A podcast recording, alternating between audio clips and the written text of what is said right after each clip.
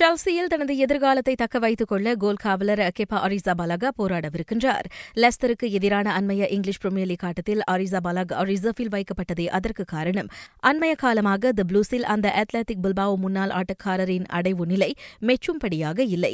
இதையடுத்து லெஸ்டருக்கு எதிரான ஆட்டத்தில் அரிசாபாலாகாவின் இடத்தை விலி கபயாரோ நிரப்பினார்.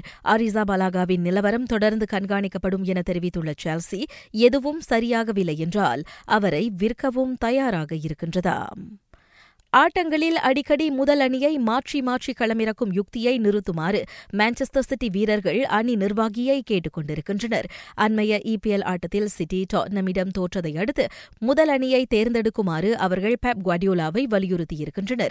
காரணம் இப்பருவத்தில் தொடர்ந்தாற்போல் இரு ஆட்டங்களில் ஒரே முதல் அணியை குவாடியோலா இதுவரை களமிறக்கியதில்லை. இதனால்தான் பட்டியலில் முன்னணியில் இருக்கும் லிவபூலை காட்டிலும் சிட்டி இருபத்தி இரண்டு புள்ளிகள் பின்தங்கியிருப்பதாக ஆட்டக்காரர்கள் கருதுகின்றனர்.